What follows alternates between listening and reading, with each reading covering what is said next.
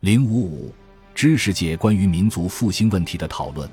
随着民族复兴思潮的形成，知识界围绕民族复兴的有关问题展开了热烈讨论。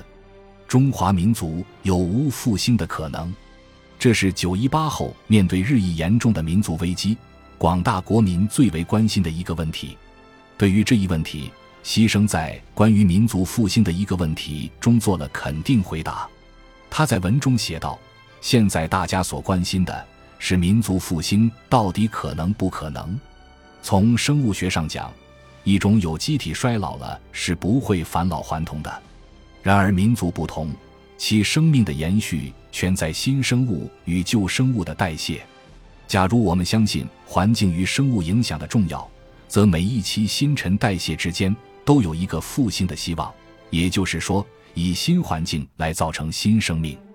如是，则问题也就不在民族复兴的可能与不可能，而在于能不能造成民族复兴的新环境了。换言之，民族复兴不是能不能的问题，而是我们为不为的问题，即能否造成民族复兴的新环境。和牺牲一样。梁漱溟也是从个体生命与集体生命之一同立论，来肯定中华民族能够实现复兴的。他承认，由于文化早熟，中华民族已经衰老，但衰老并不等于死亡，相反有返老还童、开第二度的文化灿烂之花的可能。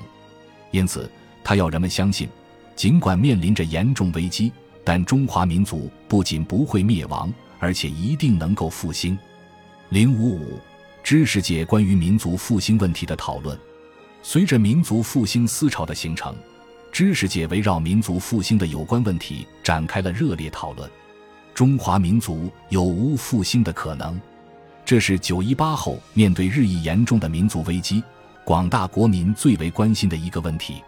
对于这一问题，牺牲在关于民族复兴的一个问题中做了肯定回答。他在文中写道。现在大家所关心的是民族复兴到底可能不可能？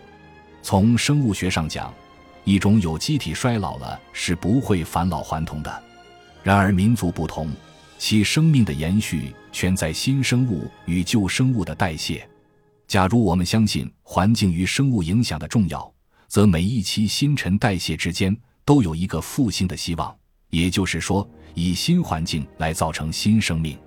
如是，则问题也就不在民族复兴的可能与不可能，而在于能不能造成民族复兴的新环境了。换言之，民族复兴不是能不能的问题，而是我们为不为的问题，即能否造成民族复兴的新环境。和牺牲一样，梁漱溟也是从个体生命与集体生命之一同立论，来肯定中华民族能够实现复兴的。他承认，由于文化早熟。中华民族已经衰老，但衰老并不等于死亡，相反有返老还童、开第二度的文化灿烂之花的可能。因此，他要人们相信，尽管面临着严重危机，但中华民族不仅不会灭亡，而且一定能够复兴。零五五，知识界关于民族复兴问题的讨论。随着民族复兴思潮的形成。知识界围绕民族复兴的有关问题展开了热烈讨论。中华民族有无复兴的可能？这是九一八后面对日益严重的民族危机，广大国民最为关心的一个问题。对于这一问题，牺牲在关于民族复兴的一个问题中做了肯定回答。他在文中写道：“现在大家所关心的是民族复兴到底可能不可能？从生物学上讲。”一种有机体衰老了是不会返老还童的，然而民族不同，其生命的延续全在新生物与旧生物的代谢。假如我们相信环境与生物影响的重要，则每一期新陈代谢之间都有一个复兴的希望，也就是说，以新环境来造成新生命。如是，则问题也就不在民族复兴的可能与不可能，而在于能不能造成民族复兴的新环境了。换言之，民族复兴不是能不能的问题，而是我们为不为的问题，即能否造成民族复兴的新环境。和牺牲一样，梁漱溟也是从个体生命与集体生命之一同立论，来肯定中华民族能够实现复兴的。他承认，由于文化早熟，中华民族已经衰老，但衰老并不等于死亡，相反有返老还童、开第二度的文化灿烂之花的可能。因此，他要人们相信，尽管面临着严重危机，但中华民族不仅不会灭亡，而且一定能够复兴。零五五，知识界关于民族复兴问题的讨论。随着民族复兴思潮的形成，知识界围绕民族复兴的有关问题展开了热烈讨论。中华民族有无复兴的可能？这是九一八后面对日益严重的民族危机，广大国民最为关心的一个问题。对于这一问题，牺牲在关于民族复兴的一个问题中做了肯定回答。他在文中写道：“现在大家所关心的是民族复兴到底可能不可能？”从生物学上讲，一种有机体衰老了是不会返老还童的。然而民族不同，其生命的延续全在新生物与旧生物的代谢。假如我们相信环境与生物影响的重要，则每一期新陈代谢之间都有一个复兴的希望。也就是说，以新环境来造成新生命。如是，则问题也就不在民族复兴的可能与不可能。而在于能不能造成民族复兴的新环境了。换言之，民族复兴不是能不能的问题，而是我们为不为的问题，即能否造成民族复兴的新环境。和牺牲一样，梁漱溟也是从个体生命与集体生命之一同立论来肯定中华民族能够实现复兴的。他承认，由于文化早熟，中华民族已经衰老，但衰老并不等于死亡。相反，有返老还童、开第二度的文化灿烂之花的可能。因此，他要人们相信，尽管面临着严重危机，但中华民族不仅不会灭亡，而且一定能够复兴。零五五，知识界关于民族复兴问题的讨论。随着民族复兴思潮的形成，知识界围绕民族复兴的有关问题展开了热烈讨论。中华民族有无复兴的可能？这是九一八后面对日益严重的民族危机，广大国民最为关心的一个问题。对于这一问题，牺牲在关于民族复兴的一个问题中做了肯定回答。他在文中写道：“现在大家所关心的是民族复兴到底可能不可能？从生物学上讲，一种有机体衰老了是不会返老还童的。然而民族不同。”其生命的延续全在新生物与旧生物的代谢。假如我们相信环境与生物影响的重要，则每一期新陈代谢之间都有一个复兴的希望。也就是说，以新环境来造成新生命。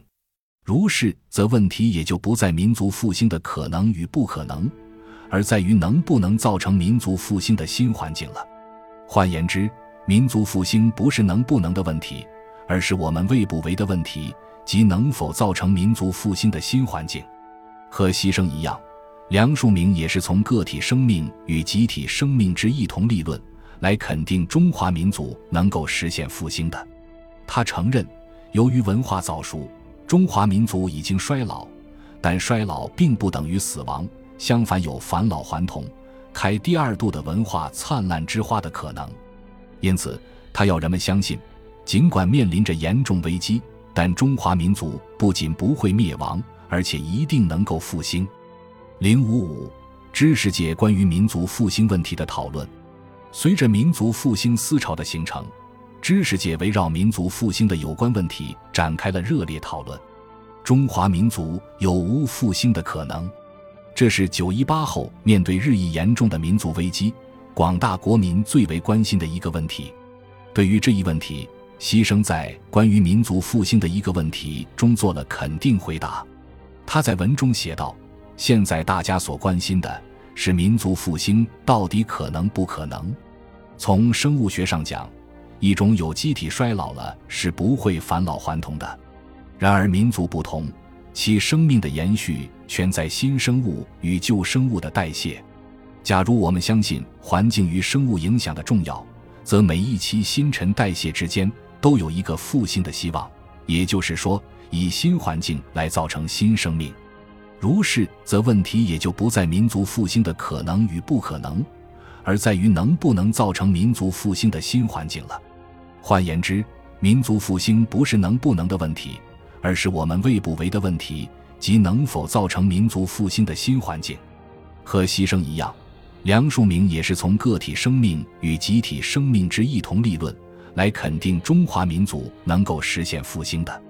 他承认，由于文化早熟，中华民族已经衰老，但衰老并不等于死亡，相反有返老还童、开第二度的文化灿烂之花的可能。因此，他要人们相信，尽管面临着严重危机，但中华民族不仅不会灭亡。而且一定能够复兴。零五五，知识界关于民族复兴问题的讨论。随着民族复兴思潮的形成，知识界围绕民族复兴的有关问题展开了热烈讨论。中华民族有无复兴的可能？这是九一八后面对日益严重的民族危机，广大国民最为关心的一个问题。对于这一问题，牺牲在关于民族复兴的一个问题中做了肯定回答。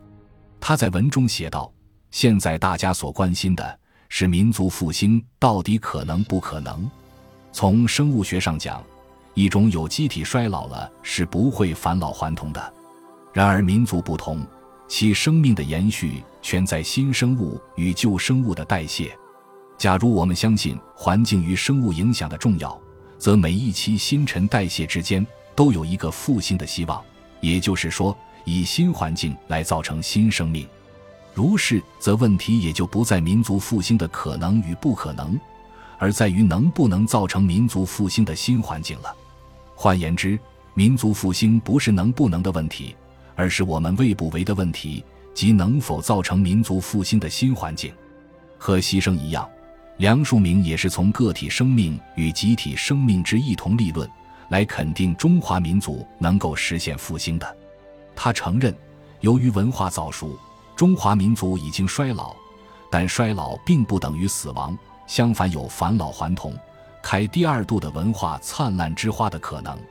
因此，他要人们相信，尽管面临着严重危机，但中华民族不仅不会灭亡，而且一定能够复兴。